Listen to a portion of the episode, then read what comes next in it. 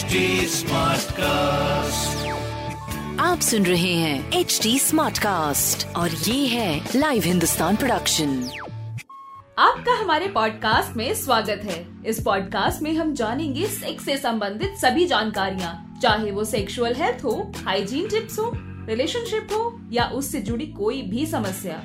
तो आइए let's talk खुलकर। तो चलिए आज बात करते हैं उस बीमारी के ऊपर, जिसे आप धात रोग कहते हैं। बहुत सारे लोग कहते हैं कि, अरे, क्या बात कर रही हैं आपकी ये कोई रोग नहीं है। मैंने तो इसकी दवाई ली है और मैं ठीक भी हुआ ये ऐसा ही है जैसे पानी के इंजेक्शन आपकी भ्रांतियों का फ़ायदा उठाकर कई सारे लोग आपको दवाइयाँ देते हैं, आप खाते हैं और आपको लगता है कि आप ठीक हो गए। जबकि असल में बीमारी आपके शरीर में नहीं है, आपकी सोच में है। और आज ऐसी ही एक भ्रांति के बारे में हम बात करने जा रहे हैं, जिसका नाम है धातु रोग, जिसे धातु रोग या फिर धात सिंड्रोम भी कहा जाता है। तो सबसे पहले बात कर लेते हैं कि धात रोग में आखिर होता क्या है। तो इसमें शख्स को ये लगता है कि उनके यूरिन से सीमन यानी वीर्य निकल रहा है और इसी वजह से उनको कमज़ोरी आने लगती है, थकान होने लगती है, तनाव रहने लगता है और कई बार इसका असर उनकी सेक्सुअल परफॉर्मेंस पर भी पड़ने लगता है। आपने सुना? लगता है। होता नहीं है। कंफ्यूज धात रोग धात सिंड्रोम एक ऐसा डिसऑर्डर है जिसमें एक शख्स को लगता है कि उनके यूरिन से कोई चिपचिपा पदार्थ निकल रहा है और वो इसको सीमन समझ बैठते हैं।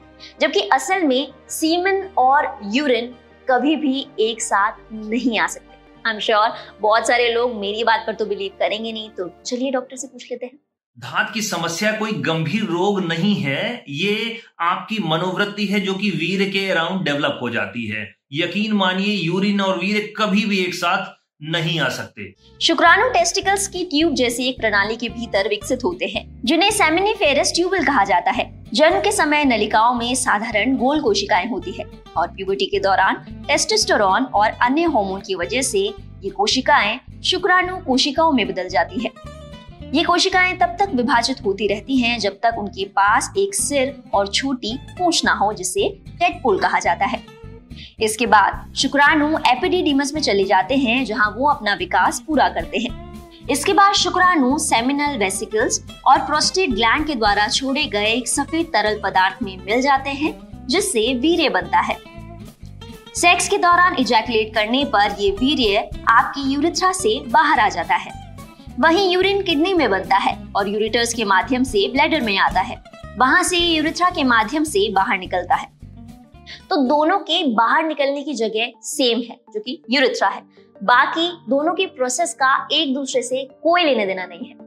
कई बार सेमिनल वेसिकल्स प्रोस्टेट ग्लैंड और काउपस ग्लैंड के सेक्रेशन आपके पीनस में रह जाते हैं। और जब आप यूरिन पास करते हैं तो वो साथ ही निकलने लगते हैं और आपको लगता है कि वो वीर्य है।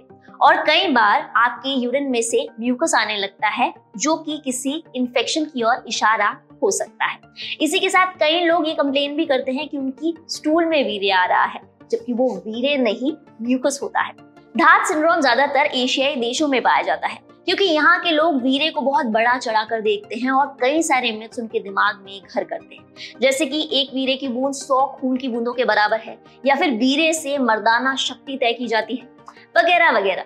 और यहाँ के लोग इंडियन टॉयलेट यूज़ करते हैं और इसी वजह से उनका यूरिन और स्टूल पर ज़्यादा ध्यान जाता है। हालाँकि कई केसेस में ये अच्छी बात भी है क्योंकि ये आपको कई सारे हेल्थ इश्यूज़ के बारे में बताता है, लेकिन इसके बारे में ओवर थिंक करने से आपको ऐसी प्रॉब्लम्स होती है। तो कहते हैं ना कि आफत थी, जिसने देख लिया, वो फंस गया, और जिसने नहीं देखा, वो बच गया।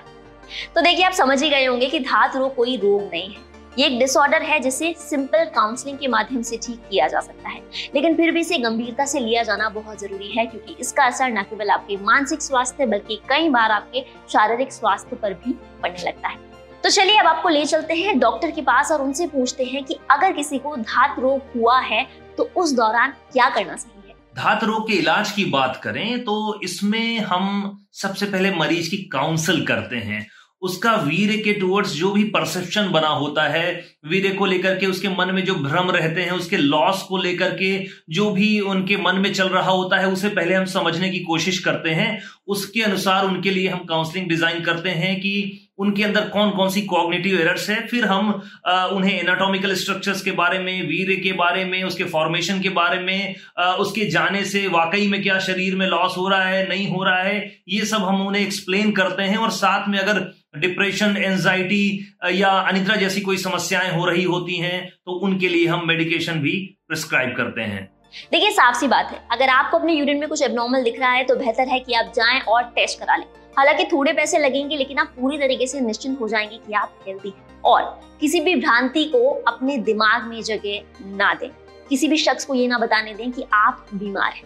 और वो तो तभी होगा जब आप इस बारे में खुलकर बात करेंगे। तो ये था आज का हमारा एपिसोड अपना फीडबैक शेयर करने के लिए आप हमें कांटेक्ट कर सकते हैं Facebook Instagram LinkedIn, YouTube and Twitter पर। हमारा हैंडल है at the rate H T साथ ही ऐसे और पॉडकास्ट सुनने के लिए आप लॉग इन करें W W W dot www.htsmartcast.com पर।